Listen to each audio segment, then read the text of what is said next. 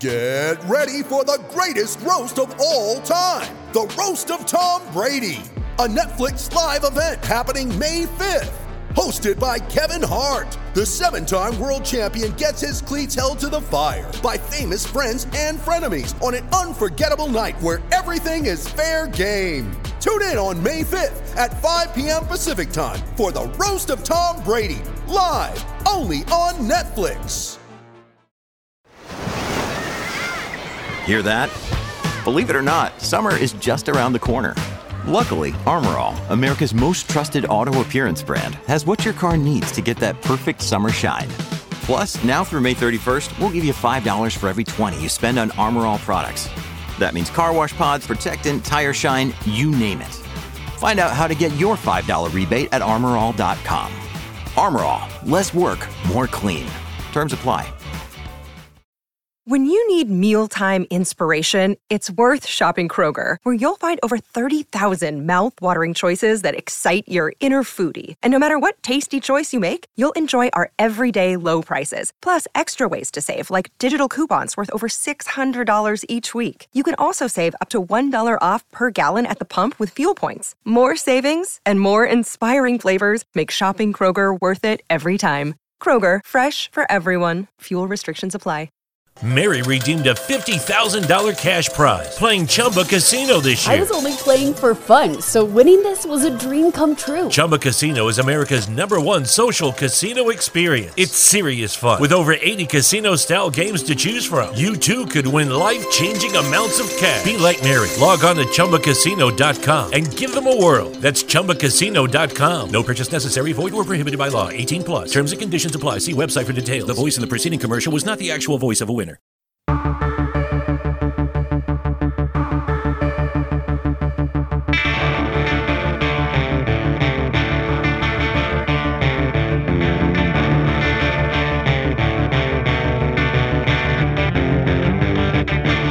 the Autosport Podcast. We look ahead to the German Grand Prix and ask if Sebastian Vettel can get his form back on home ground.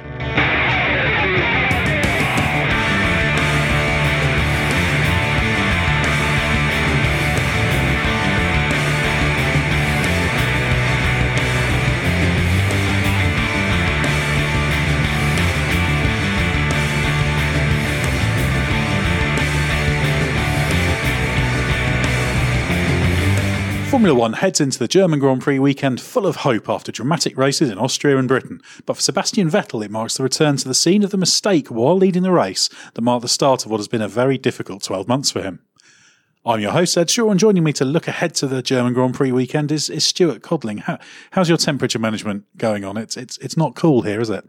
It's not. The the temperature gauge in the car said 38.5 degrees before we got out. And of course, when you're in a car that has delightfully effective aircon, as our hire car does, um, you, you just sort of ignore it. It becomes just a number on the dashboard. And then you get out and it's like walking into a blast furnace. Fortunately, we've chosen wisely with our hotel and it does have aircon. Yes, that's a good choice. We have gambled with leaving the aircon on while we do that, just knocked over a bottle of water while doing that. Fortunately, the, Yeah. the, the If, if I on. if I can describe the scene to the listeners, Ed, Ed has rotated his his desk in this chic ibis, and he's now sort of sitting parallel to well, at ninety degrees to the window almost. And and to my mind, he looks like a keyboard player in some sort of minor seventies band on an old episode of Top of the Pops. minor 70s band. Think Yeah, that'd be a I'm- major one, surely. I'm, I'm thinking of that that almost like that Rod Stewart performance where John Peel's playing the mandolin in the background. Excellent. Well, I, th- I think we've ended up going into territories unexpected once again. It's only taken you so we've gone straight off on a tandem Yeah, a cou- a before we even of- talked about Formula Uh, One. exactly, yeah, a couple of minutes. Well, I'm, I'm hoping that people won't be able to hear the air conditioning too loudly in the background, but we've uh, we've turned it down but left it on. So that, that's the the good strategy because I think again I'm now convinced it's not that hot outside. so- Well, I, I don't want to start smelling like the lady who is sitting next to me on the plane to Frankfurt because that is uh, punishable by death. I think. That does sound unfortunate, but it was uh, it was very very warm. Well, let's let's get on with it. Obviously, the drivers will be enjoying the uh, the heat or not, as it as it may be. But Sebastian Vettel is the the the focus we have to go for immediately. It was here last year when he went off while leading the race. As as Sebastian himself has put it, it was a, a minor mistake. You know, it happens. He just happened to do it at the corner with the gravel. so crashed out of the race, hit the hit the wall.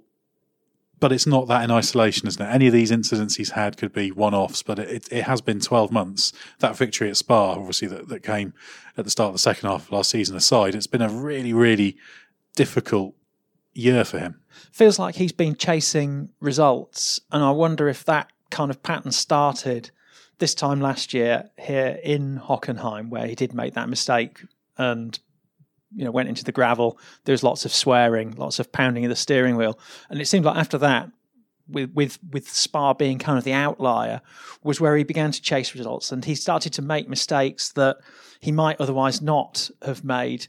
I'm thinking particularly of the first lap in Monza, where he got tangled up with Hamilton in a sort of needless defence. He sort of ceased to play the long game. He was trying to win every corner, and it was almost like a switch had gone off in his brain, and he was having to fight. And when when a driver's doing well, as Lewis is at the moment, it seems like they can do no wrong almost. And if anything does go wrong, they recover from it very quickly. Whereas Sebastian, it sort of feels like when it gets away from him, it gets away from him in a, in a big and increasingly large way. Well, of course, last year Hamilton did get a little bit of trouble for the way he cut across the uh, the pit entry to make, to make his pit stop, so it wasn't without uh, his little moments. But I think you're I think you're probably right about Vettel. It's that it's that challenge, isn't it? That when you've made a mistake, you can't you can't undo it. You can't make up for it.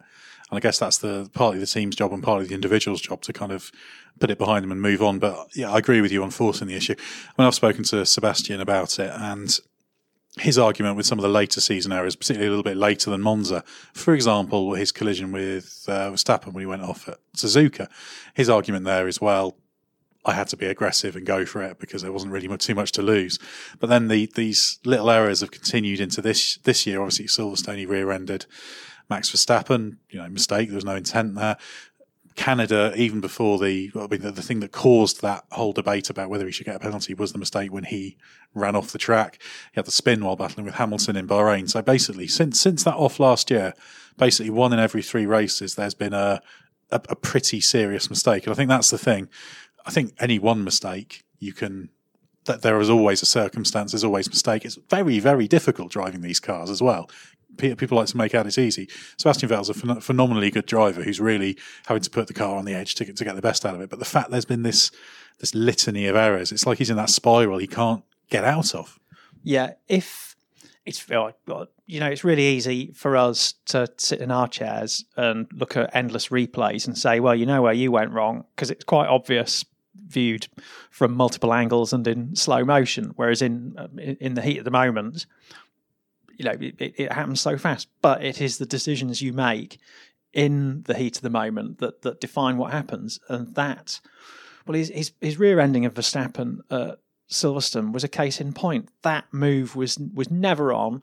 Even before Max shut the door there was only what half a car width? It was strange. It was it was like he had it in his mind that's what he was going to go for yeah, where, where, and, and, wherever and Max he was committed was, he was to it. From, there. He was committed to it from so early on, but wasn't able to adapt to to what, what Max was yeah. doing. And that's that's the worst place you can do a move like that because the track slopes slightly downwards, so your braking is going to be harder. So you know, literally a mistake in the heat of the moment. So while we can analyze something like that and say, well, that was stupid, actually, yeah, it, it was.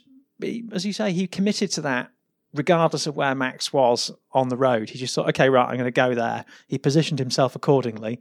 And Max just sort of did his usual sort of thing where he's occupying every part of the track concurrently. And, and it was never going to work. Yeah, I think obviously Vettel himself, there's no doubt he will be trying to understand what's causing this. And uh, I mean, he'll, he'll be trying to rationalize each of those incidents as a, as a one off. It's not a one off because it's happening quite often. Now, all the incidents are a little bit different, but that that's a real source of concern for him. I must admit, I thought that with a change of regime at Ferrari, maybe that might change the pressure he's under. And I, I did have very, and well, still do have doubts about whether they've created an environment that is the best for Sebastian Vettel because he's quite an emotional guy. Red Bull were very, very good at getting that under control. Obviously, Rocky, as race engineer, was extremely good at that.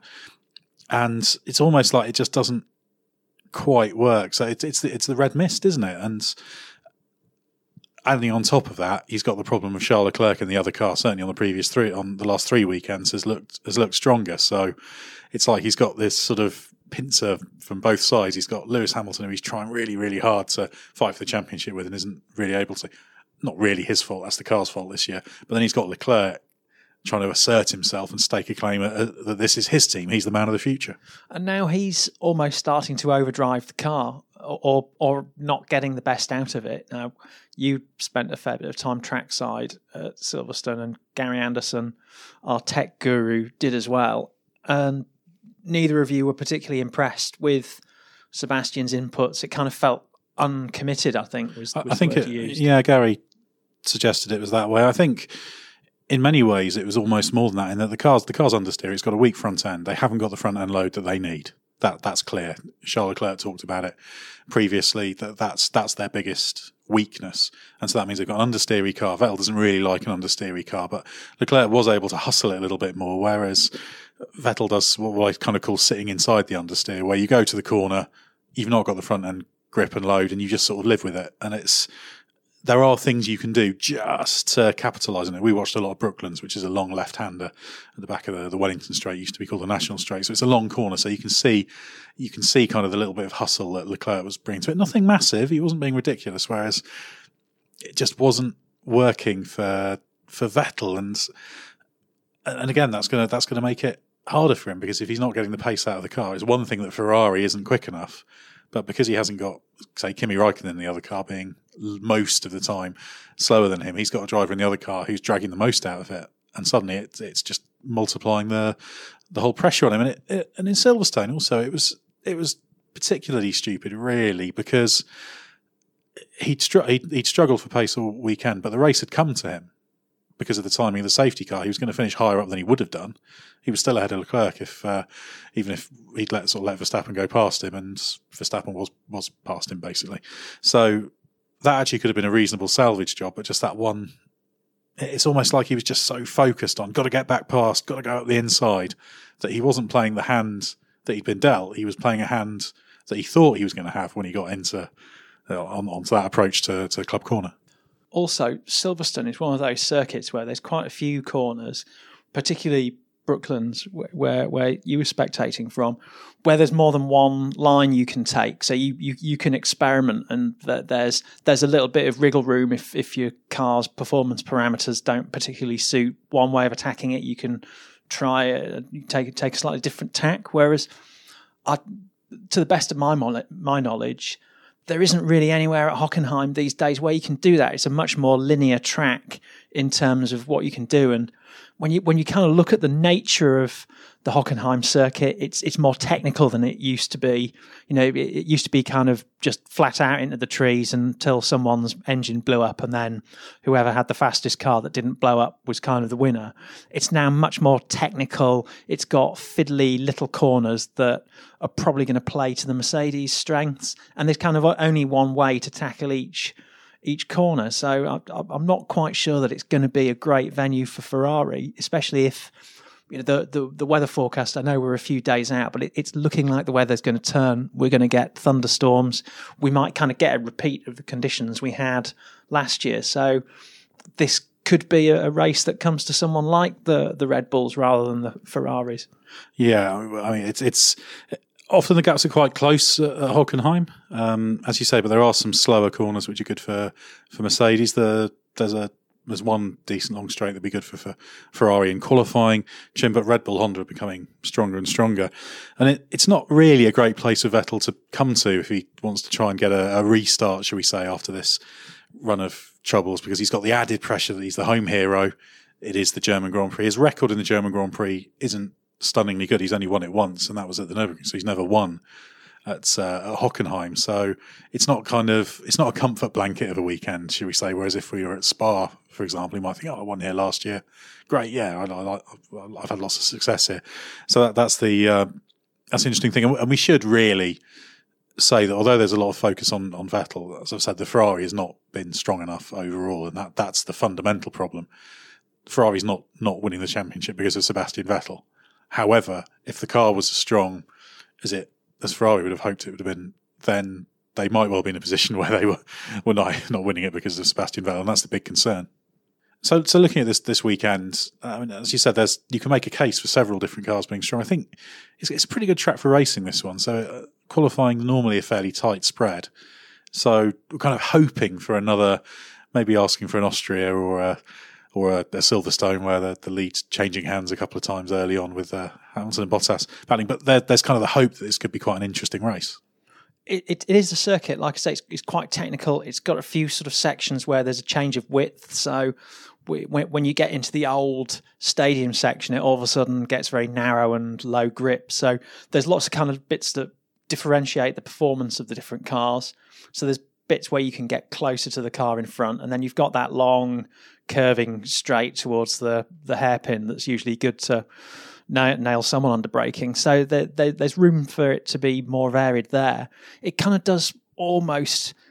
It hinges a little bit in my mind on the conditions because if it's as hot, if it's carries on being as hot as it has been, uh, if, if the weather doesn't break, then in theory that might play to other people because the Mercedes seem to be quite on the edge in terms of their cooling. And we saw in Austria that um, they were having to manage their pace quite a lot. There was an awful lot of lifting and coasting that Bottas was having to do towards the end of that race.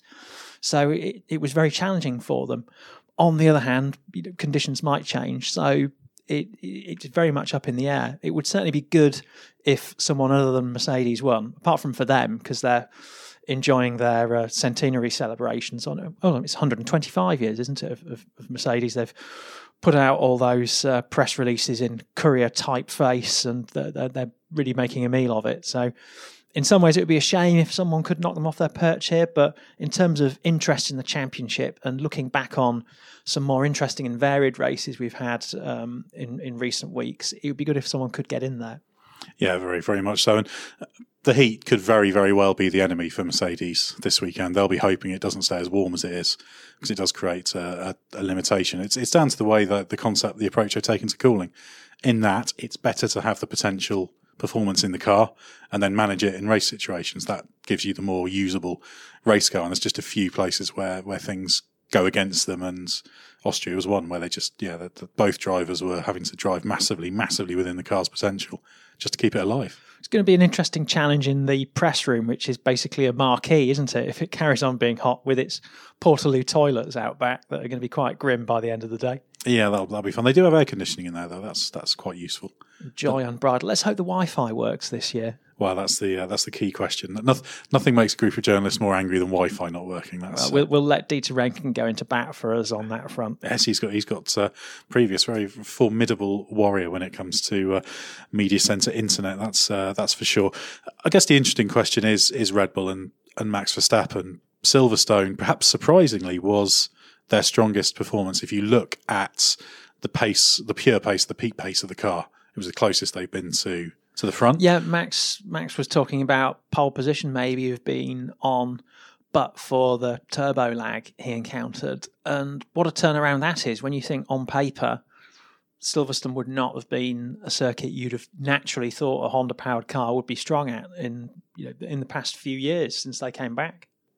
Well, Honda's cracked on really well, and I think Red Bull because there were there were concerns with the Red Bull because they they were struggling aero wise. The new rules did seem to cause a little bit of confusion that they were trying to get on top of. But I think the the front wing they introduced in Austria has made a difference. It's always very very hard to say what's changed, but there's a there's a reasonable chance that it's all down to the the whole management of the front wheel wake and the interaction of the of the front wing aero with the with the front wheels when there's lock on, not lock on, etc. That's a real area that's huge. In fact, Gary Anderson has been talking about this a lot recently, particularly with uh, with reference to Mercedes, that he feels they're very very strong in terms of moving the aero center of pressure when there's lock on that kind of thing. Obviously, once you get into a corner, there's a, you, would like to get a little bit of the aero center of pressure forward. There's various things you can do with that effect that that aren't obvious. It's, it's, it's the nature of Formula One cars now. It's not just there's a load of downforce and grip. It's it's about how it's delivered and how you control it. And uh, certainly Gary's theory, and it's it's very very uh, compelling, is that Mercedes are very good on that. And I think Red Bull have probably helped themselves with that. Ferrari's the interesting one because obviously they went down this this road of having the as as others have the slightly cutaway front wing, if, if you want to call it yeah, that. outboard load. Or is it inboard loaded? I think the aerodynamicists yeah, yeah. call it. The, yeah. But the trouble is, that this again coming back to what Gary Anderson said. He said the big problem is you are giving away a bit of load to do that. Now, front load is their is their their big limiting factor. So that there's a question there about what that means for for Ferrari, and, and we will we will see probably some tweaks to the Ferrari this weekend as well. Probably everyone will have some bits and pieces. So again, it'll be interesting to see. I mean, the championship's gone for Ferrari, surely, barring some kind of miracle. And they, yeah, still half a season. You, but you look at Mercedes and where they are, and, and they're they're in a place where they're finessing an already strong package. And if if you're getting into the level of detail where you're able to manipulate the center of pressure and you're doing it successfully uh, over a range of different circuits, that kind of shows where you are in terms of your understanding of the basic package. Whereas Ferrari seem to be, to some extent, chasing performance, also having to row back on certain developments. So it feels like simulation correlation isn't quite there. They've they've added a little bit of nuance to that, talking about boundary conditions in the wind tunnel and, saying that it's maybe ambient temperatures and things like that that are have, having different effects than they expected. But all in all, they're they're not in a position where they're finessing an already strong package. They are trying to find big chunks of performance. Yeah, and that's just they're basically sort of chasing their tails on that because every time they're all the time they're investing in that and trying to find some of these problems and, and solve them. Mercedes are just building on and building and building on, on what they've got. So, yeah, it's tough opposition, Mercedes, and you know we we should give them credit for what they've done because it's an astonishingly well drilled and effective team. Because whilst yes, they've got the people and the resources, they're one of three teams out there that can achieve that level, and they're the ones who have consistently done it across the board. So perhaps as uh, as predictable as it's made made things, they are doing what they are meant to do. They're just doing a very good job, and you you kind of wonder where the outer limits of their performance really are because there are certain circuits we talked about Austria earlier where conditions didn't play to their strengths. They struggled for cooling. They were on the back foot a little bit, and they actually looked a little bit weak. But then you look at Silverstone and Lewis Hamilton doing the fastest lap of the race on the last lap on tyres that are 32 laps old. Yeah, just to uh, to underline how uh, strong they were. I, I, mean, people suggested that means Mercedes have got seconds of performance in hand. They haven't, but it, it does show they're very in control. I think that's the that's the really big thing for them. Just just able to go into races, not not trying to force the issue, just playing their hand. And then when you get a race like Austria where they were limited, they were able to manage it and just say, right, we're just going to have to have it's 400 meters of lifting coast, which is about 8% of the, the track that's, length. That's an awful lot of lifting in, coast. In Austria, well, there's a point where Hamilton was on the radio just saying, after his stop, he was just saying, right, so I just got to sit here then. And they were like, well, yeah, that, that's what you've got to do.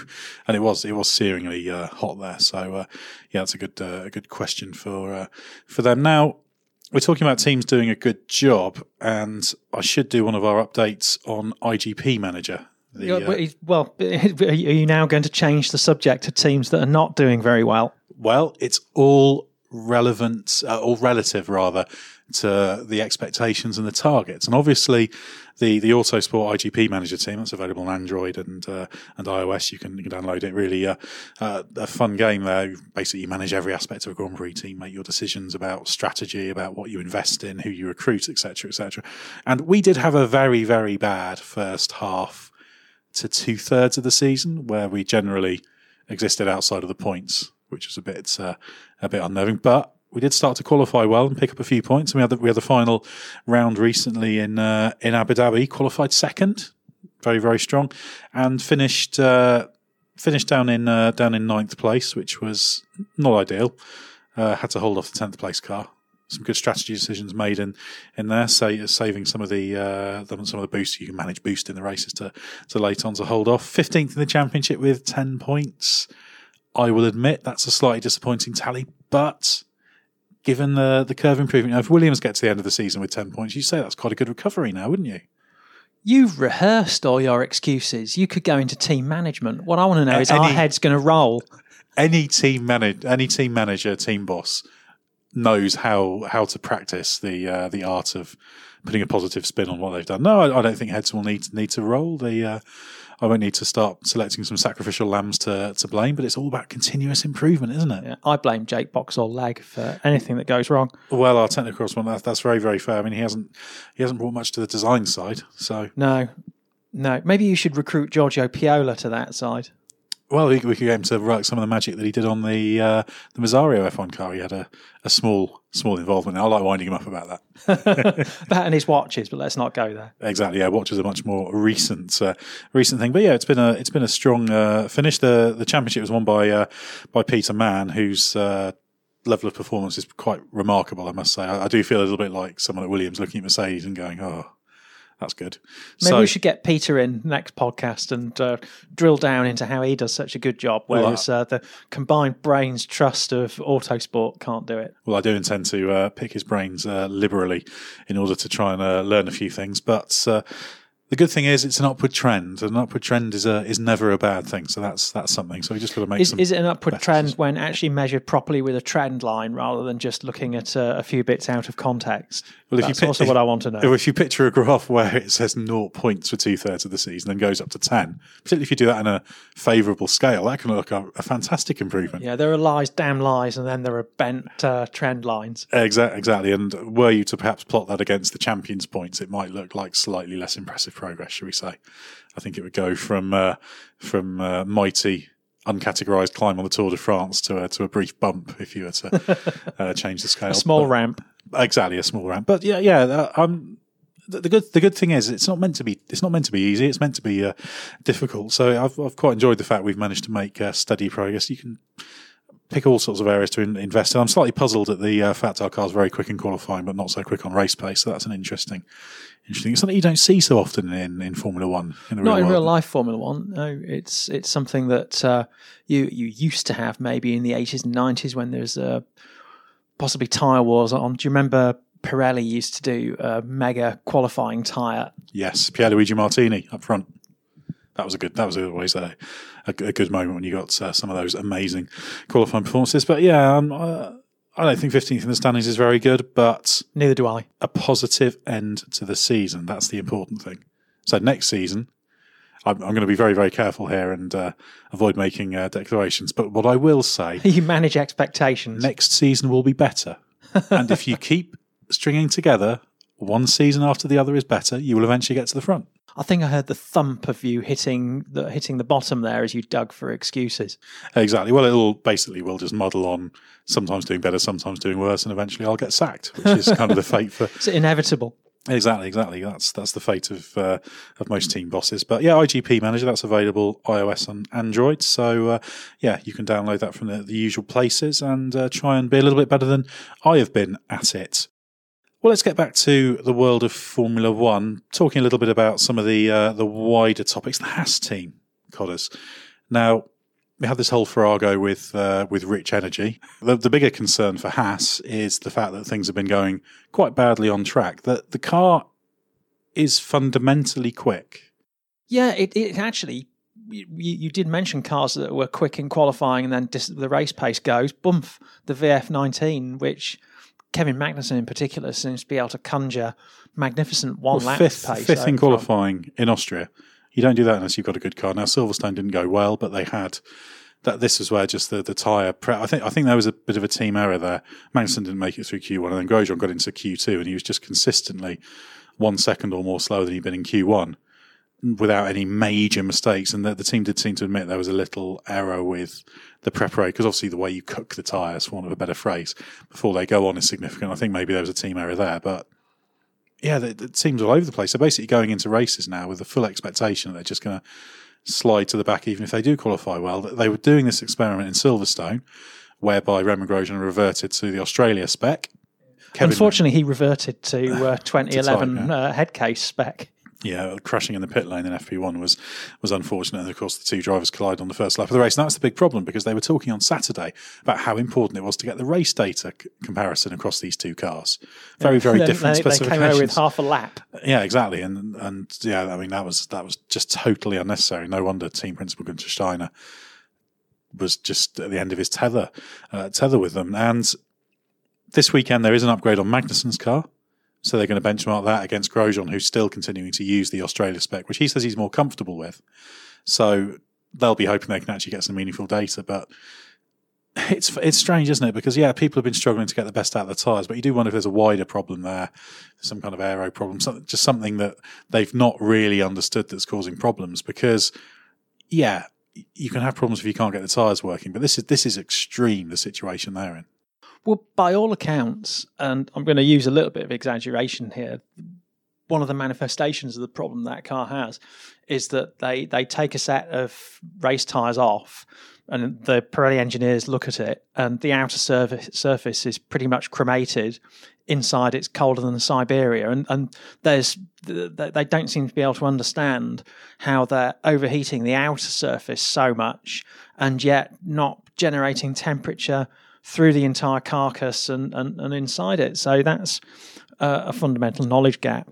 Now, to my mind, the, the experimentation is a bit weird. I can understand one of the drivers reverting to spec one in order to provide that benchmarking, but presumably you're doing that so that you can try to understand where you've gone wrong in development. And because development isn't necessarily linear, you're kind of looking to build incremental improvements. I don't understand why they're then putting a supposed upgrade onto Magnussen's car because, in effect, they're just going further down the rabbit hole there, aren't they? That's the danger. I mean, I think their argument is that it, it is the trajectory they're on. So there's more. There, there should be more load, more downforce, more aero load there. So it's not necessarily a, a, bad thing to do, but I do think moving the moving the, any goalposts when you're trying to understand stuff is a is a concern. So yeah, it's it's it's really really difficult to to know what what the team can do to get on top of this because it's ruining their season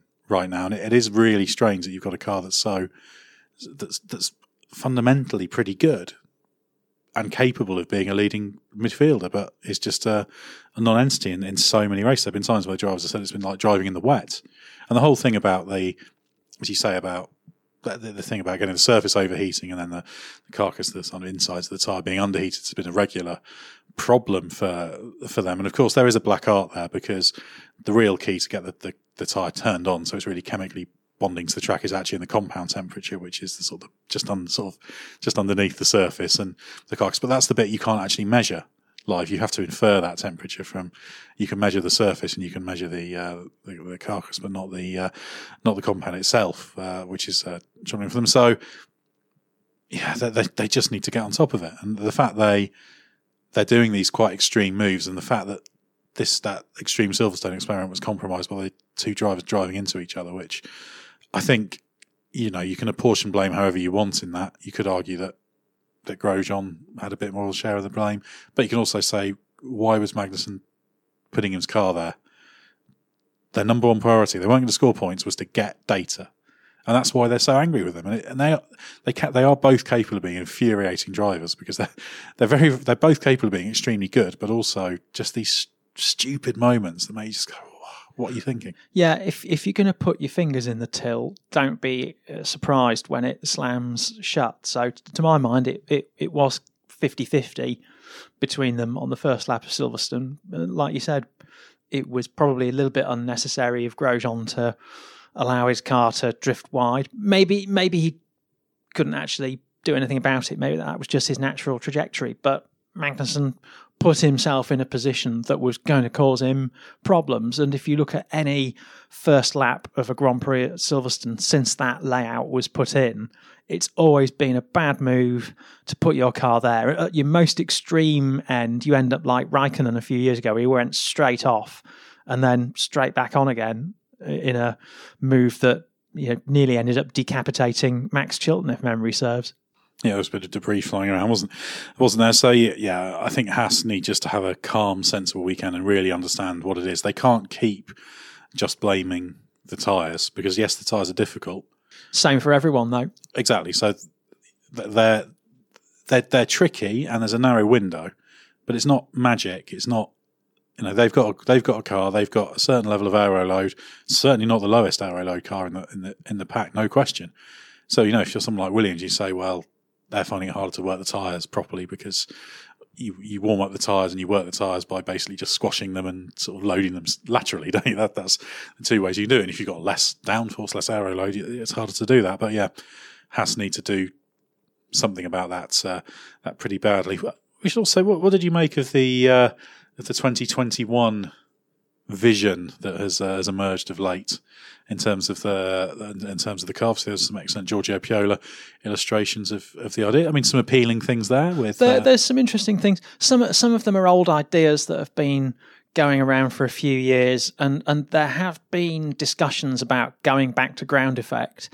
I'd, I'd say kind of almost over the past 15, 16 years when, when, when we had such a thing as an overtaking working group, various people were saying what we should do is be generating more underbody downforce because it is less affected by the wake from the, the, the car in front. Whereas increasingly over the past few years, Formula One has gone towards aero surfaces that are increasingly sophisticated and are hanging out there in areas where they are disrupted by the, the, the wake of, of the car in front.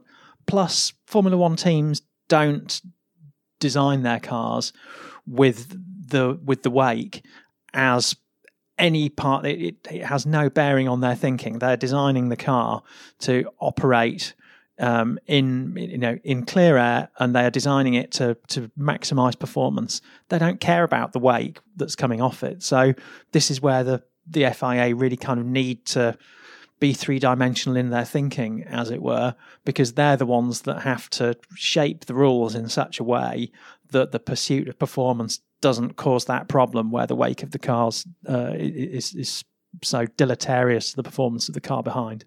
It's an extremely interesting question and challenge because inevitably, by definition, any kind of aerodynamic device is going to be affected by the turbulence to some extent.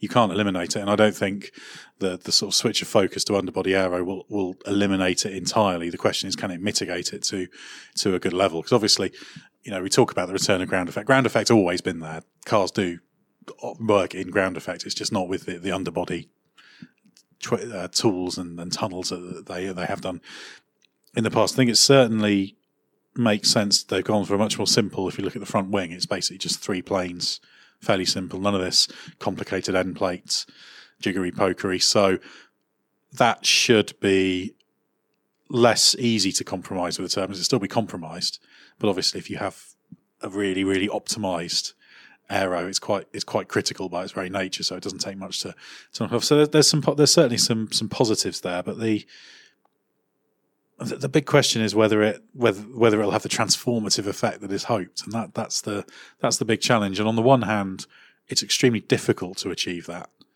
because they are cars moving through air, so they will create turbulence, they will create wake, and there are certain reasons why some of the underbody designs will be better for that because in some areas it's just about sort of squeezing the air and you know it's it's not about hitting a, a, a surface in the same in the same way. So there's things you can do, but on the other hand, they need to be extreme in their their approach to it. The, the there's been a very interesting report recently from the cycling world.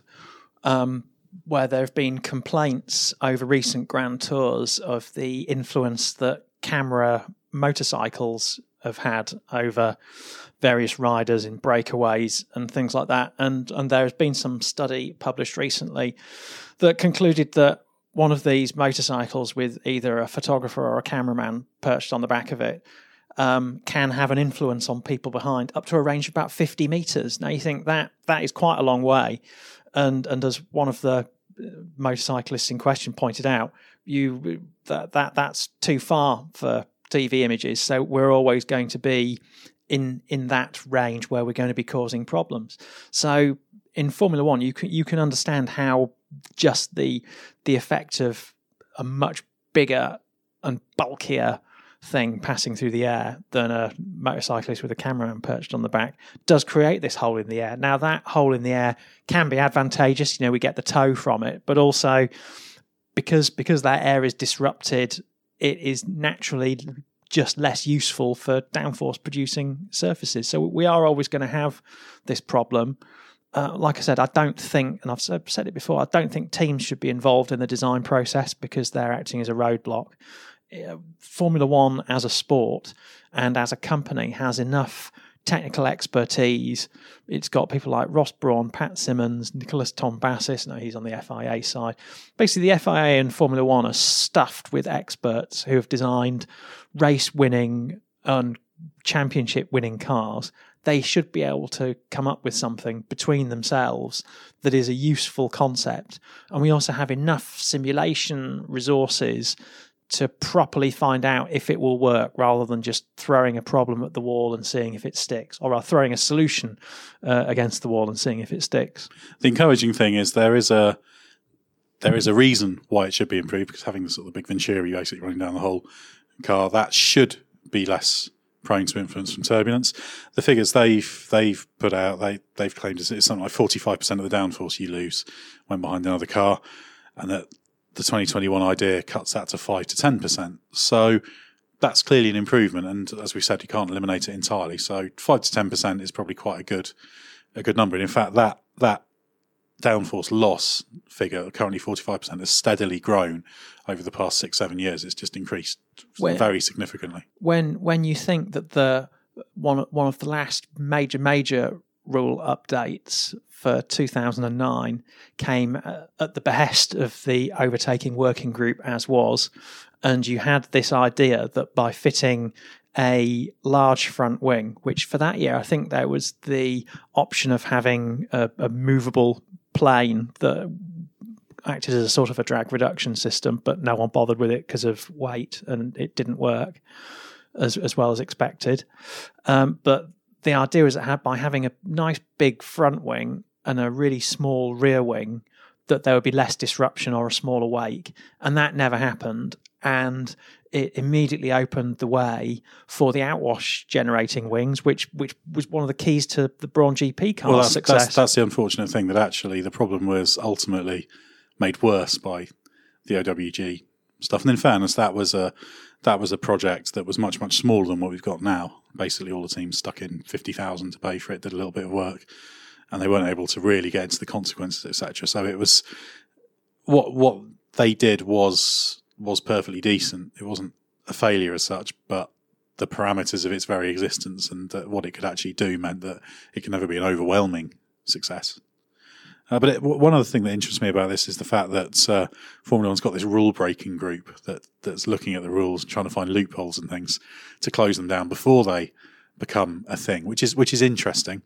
It means that well, if if they don't do it, someone else will. Well, that's the thing. I mean, ultimately, you're still going to have a small group of people there doing it and spending their time on it, and then once they're thrown out into the big wide world, the final rules, you will have a total of ten teams and literally thousands of people trying to find a, a, sneaky way around it. And obviously, as history shows us, some of the, the basis for these can be very extreme. I mean, the whole double diffuser was possible because of a very questionable definition of what was a hole ultimately. Yeah, if you ask Adrian Newey about that, and he will go to his grave saying that that whole thing was a Max Mosley stitch up uh, just to be for for political purposes.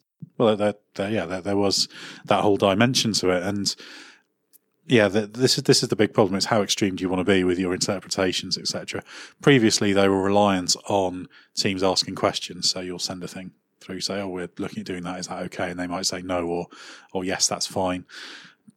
But obviously, you'll you'll hold things back. Now, for example, I, I always enjoy the fact Ross Brawn about the whole double diffuser thing. Always likes to say, "Well, I told him this would happen, and no one believed my downforce figures," which always quite amusing from the from the uh, the 2009 regs that uh, that yeah nobody believed. Because, uh, funnily enough, that whole idea came from a, an aero group in Japan that was working on it. That that was where that idea came from, and it fed into the Super Aguri team as well the um, toys from Williams also came up up with it. One of them, I think, did get the idea, came to them via the same origin.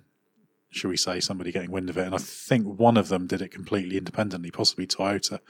They worked out the same the same thing. Yeah, you know, it was it, it was an interesting interpretation, but none none of them managed to create as effective a package as That's the Brawn because, yeah. because, they didn't they, they didn't master the outwash generating front wing. So the, the it, it, was a very good package. And, and like you say, it should have been because they had what three different wind tunnel programs and uh, the equivalent of two or three whole design teams just throwing out concepts and, and cherry picking the best ones. So, arguably, one of the most expensive Formula One cars of all time. Yeah, very, very much so. Uh, I, I do hope the 2021 rules work. I'm a little bit suspicious about them. I feel that moving outside the technical reign, not enough is being done on the wider landscape. Yes, we've got the the the, the cost capping being brought in, etc. But remains to be. I mean, that's fairly mild to start with. It's the start of a glide path, admittedly. So the fundamental problem of the uh, the sort of inequitable share of, of the revenues, etc., and the, the, kind of the, the baked in financial advantages of, of the big teams. Not, not much has been done to, to that, but it's really important 2021, and this is the most research based, data based, evidence based set of rules that Formula One has ever come up with. Very, very good people behind it, and I just hope it it does make a good improvement. That that's all we can ask. It's not going to magically fix every Formula One ill because there's some that are totally outside of its of, of its scope. But this needs to work. It definitely does, and I think if if if all it does is to admit a few more teams into the winner's circle, then it will have had some benefit. But at what cost? You know, any change to the formula creates a whole need for investment. And as you say, there there are wider ills. And if if I may be permitted a small plug for the forthcoming issue of F1 Racing magazine, for which I've written the cover feature about Renault, who are coming up to quite a big landmark. They'll have spent uh, basically by the end of this season, will have spent pretty much a billion dollars on their Formula One project in order to come fourth. Now, not all of that billion dollars will have come directly from the the company purse, as it were. They've you know there's prize money and various things like that, but that is a lot of investment just to come fourth. And the problem they face is that they're always chasing Mercedes, but slightly behind because the the top three teams have a preferential share of the revenues of the Constructors' Championship bonus. They also have a disproportionate say in the rulemaking. So, in effect, Formula One is, is dominated by this clique of three teams that naturally want to exclude people from, from that clique. They don't want it to be widened, so they don't want the other teams to catch up. And this is what's created the two division Formula One. If you look at it, the um, the gap between Red Bull on average has been third fastest, and McLaren always do this in percentage terms because then it evens out the different different sets. So that's 0.9 percent gap between them. And then if you look, the gap McLaren on average has been the fastest, 1.7 percent off. But you can go down to Racing Point, they're only 2.4 percent off. So the gap from fourth down to ninth, we'll set Williams aside as a special case on this occasion, is significantly smaller than the gap from third to third to fourth. So this this is the big thing. You need to create a world where there's reasons why those teams can really aspire to be something something more. Because the Class B battle, as we like to call it, is re- it has been really interesting, and it's been you know McLaren have done a fantastic job this year to get themselves up to fourth in the championship. They're consistently being kind of getting these sort of Class B victories or contending for Class B victories, often with Renault, in fact. But they have landed a few blows and beaten the the, the Renault Works team on a, a number of occasions. And you look at it and say that's brilliant, but then the next step from third to fourth is absolutely enormous and will take, under current circumstances, most likely years, no matter how good your team is. Also, McLaren are a great case in point. They are a championship winning team, an organisation that's had a history of innovation, of technical excellence. They've got that whole glittering fun palace, the McLaren Technology Centre, just outside Woking, designed by Foster and Partners. It's, it's a marvellous totem of invention and engineering purity. And, and yet, it's it's a team that's been fiddling around and scraping around at the back for years in, in a state of disarray, and one that even, even though they've done a fantastic job this year, even they admit that to push on and bridge that gap to the front of the peloton, the, the breakaway group, as it were, is is really really tricky just because of the resources it demands. Yeah, there is a there is a ceiling there. One example is that they've committed to building a new wind tunnel. They've been using the Toyota Motorsport wind tunnel in Cologne for, for quite some time. Now they say it's probably going to take a couple of years to have it built and up and running. Gary Anderson, who knows his wind tunnels, reckons even two years might be a bit optimistic. So suddenly, even when they've got the investment to do this and you can green light something, it takes a couple of years to get it in place, which just tells you the kind of lead times we're working on here. And the likes of Mercedes and Ferrari and Red Bull have these the kind of compounding of the advantages. And that's what, even if you cap the budget, they've still spent all that money in the past on all these parts that just sit on the shelf and just roll over from year to year. The expertise, the knowledge, and all these things that they can apply so it, it you know the, the advantage is always there, and what we've seen is just a steady. Uh, basically, to, to use cycling parlance, that, that those breakaway three have basically dropped the peloton. There's no way of bridging, so that's the real, real problem. Because say what you want about Renault, I don't think Renault have done an absolutely perfect job in terms of what they can do, but uh, I mean, why should Renault have been able to break through given all those advantages? They they said it will take five years, and then they slightly reframed that. They said actually it's a, that that was what it was historically for a team to to do that, but actually we think it takes a little bit longer now because of just the way things have changed. Plus, of course, the sale went through so late in 2015 that they basically spent a year prattling around. 2016 year zero, that's year zero, I would say. Yeah, so you you you could be generous and give it to them and say, okay, well, five years became six years because of because of that sort of wasted year. The McLaren wind tunnel for me is a very interesting case because that that to my mind is, and maybe to a lot of people listening, seems like something that's really really obvious that they should have done when the old wind tunnel became obsolete. You you think, well, why not just upgrade it? And the the answer to that is that it was such a fundamental part of the structure.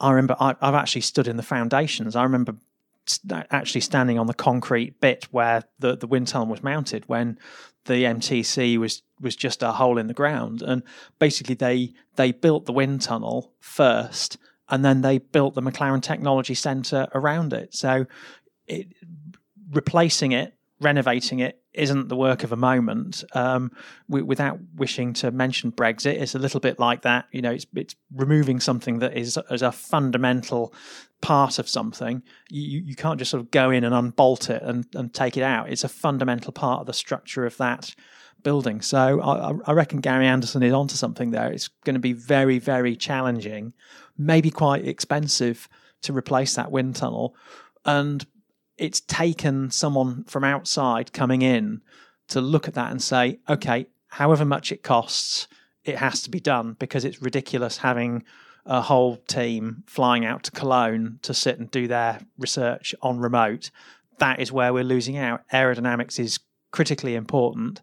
Those people need to be doing that research here in the factory where the car is designed and built. And ultimately, that decision has been driven by Andreas Seidl, the new team principal, who I has had tremendous amount of success with Porsche, and I think I think it's exactly what that team needed. Actually, someone to come and say, right, this is what we do. Because sometimes you do have to take that that hurt. You want to spend a load of money and get the performance benefit tomorrow, not in two years, three years time. But sometimes you have to make those decisions. So very, very encouraging. Yeah, I think from McLaren. And he's he's he's not one of the you know very many people listening will probably be familiar with companies where uh, high profile recruits come in on a substantial salary and have big ideas that they want to enact straight away. And typically, those people are out on their backsides within six months when it turns out to be a total flop.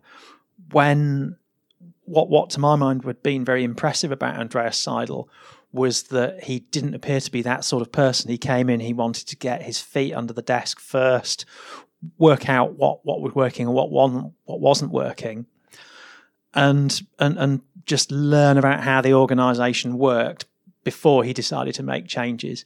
And he said he's still in the process of doing that. So for him to be observing that process of just measuring the organization, learning how it works before he makes changes, but thinking, okay, right, the Rolls Royce in the junkyard, the thing that sticks out like a sore thumb is this wind tunnel that isn't working for us. That needs to change right now so let's get that thing, ball rolling. It, wasn't going to magically become an obsolete, so so you know they, they, had to do something with it, and there there were times where they were able to make a little bit out of it because it was used by obviously when Manor had a technical partnership, they were able to use it, but that that's that's just mitigates yeah. a little bit. I, the, I, know the they've money. been trying to um, hire it out to the road car industry as, uh, as, as a sort of a renter tunnel um, in the same way that one one of the wind tunnels on site at Mercedes, because of course they have they have two wind tunnels in Brackley from back in the day when you could have as many as you want. They they've got one that's kind of no longer cutting edge and useful for Formula One, and which the regulations wouldn't allow them to use. They do all sorts of aero research in there for for other companies that can come and rent it. It's a nice little revenue stream.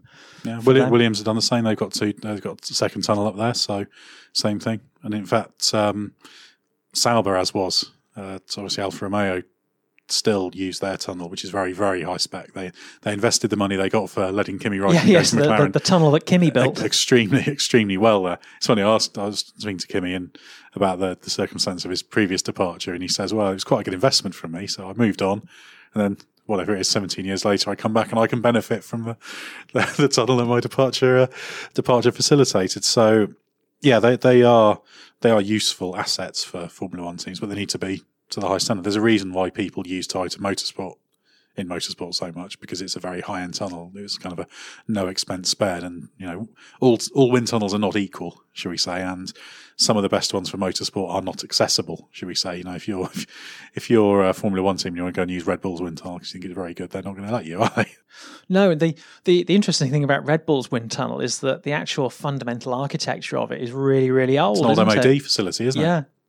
Yeah, so it's uh, it's fascinating all these these little facilities because people don't sorry no there's a, there's a Toro Rosso aero facility in the UK that's that's their aero base for, for an Italian uh, Italian based team. And obviously you've got teams like Racing Point are expanding and looking at what they're doing. So there's uh, there's wind tunnels all over the place. We used to have actually local to uh, where where Autosport F1 Racing used to be the uh, yeah, yeah. The National Physics Laboratory used to be used by McLaren. I think. yeah, yeah, McLaren, the- the- Super Aguri as well used it Yeah, the, the, all the championship winning McLarens from the 1980s were fettled in the National Physical Labo- Laboratories wind tunnel, which is almost opposite where Autosport and F1 Racing were based 38 to 42 Hampton Road, Teddington, now a block of high end flats. Yeah, that was that was where I started. Autosports. That was about seven offices ago. I think we've we've gradually moved inwards towards London. We're uh, we're in Richmond now, so we've uh, we've gradually edged along. Well, I think we've digressed plenty there, but uh, as well as looking ahead to the race, we've looked at some of the wider issues in Formula One. I'm sure there'll be lots of talk about that this weekend. So thanks very much, Stuart Codling, for your for your insight, and I'll wish you good luck with your mission to avoid the heat. Well, if if there were an ice machine around here, you could bury your head in it. But I don't. I don't think that American style innovation uh, is uh, something that we'll be blessed with in this delightful ibis. I'm, I'm quite jealous of your room here because you've got a little bit of extra width between the bed and the wall. You actually have proper room to unfurl a yoga mat should you feel the inclination. Whereas um, I, I have a feeling that if, if I uh, adopt too many stressful positions where, where, when I'm stretching uh, later, I might just bang my head on one of the shelves. Well, I look forward to hearing some of that, that banging and You'll hear, the, you'll hear the yelp from down the hall. the, the, the thud and then the, the yell of pain. Well, that's uh, that's a good image for everyone to have of what you, you get up to on, on Grand Prix weekends. Do check out autosport.com for the latest from the world of Formula One and the rest of motorsport. Obviously, our Plus subscriber area for in depth features, interviews, analysis, opinions from the world's leading motorsport writers. Autosport magazine is out every Thursday. Do check out sister titles motorsport.com, F1 Racing magazine, which is out monthly, uh, and also Motorsport News, which is out every Wednesday. If you like this podcast, do uh, subscribe to it if you haven't already done so. We're normally out every Monday and Thursday. You can get this podcast in the usual places. And of course, uh, you can go onto the Spreaker website and like us on there. And I should say, Stuart Codling, as we, we had a preview episode recently, does have his own podcast, which is called the Flat Chat podcast. It's called Flat Chat with Codders. You can search for that in your podcasting platform of choice. And uh, we we are about to drop a new episode next week. We are um, going to record it on remote. So just down the corridor, there will be a recording. We'll be communing with our expert Mark Gallagher, who's in the south of France. So what could possibly go wrong? yeah, the technology will be a challenge there, but we're turning uh, we're turning our hotel into a hub of podcastery, so that's uh, very very positive. Well, thanks for joining us. We'll be back soon with another Autosport podcast.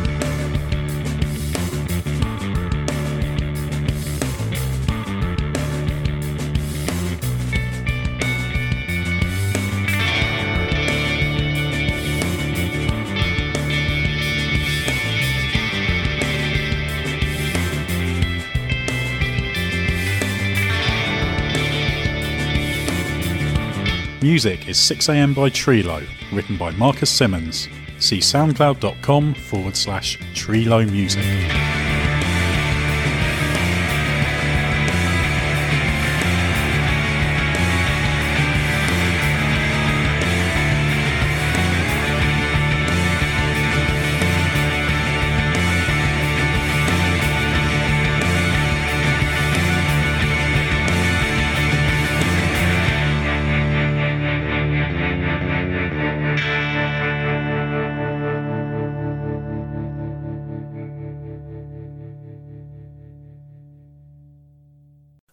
Redeemed a $50,000 cash prize playing Chumba Casino this year. I was only playing for fun, so winning this was a dream come true. Chumba Casino is America's number one social casino experience. It's serious fun. With over 80 casino style games to choose from, you too could win life changing amounts of cash. Be like Mary. Log on to chumbacasino.com and give them a whirl. That's chumbacasino.com. No purchase necessary, void or prohibited by law. 18 plus. Terms and conditions apply. See website for details. The voice in the preceding commercial was not the actual voice of a winner.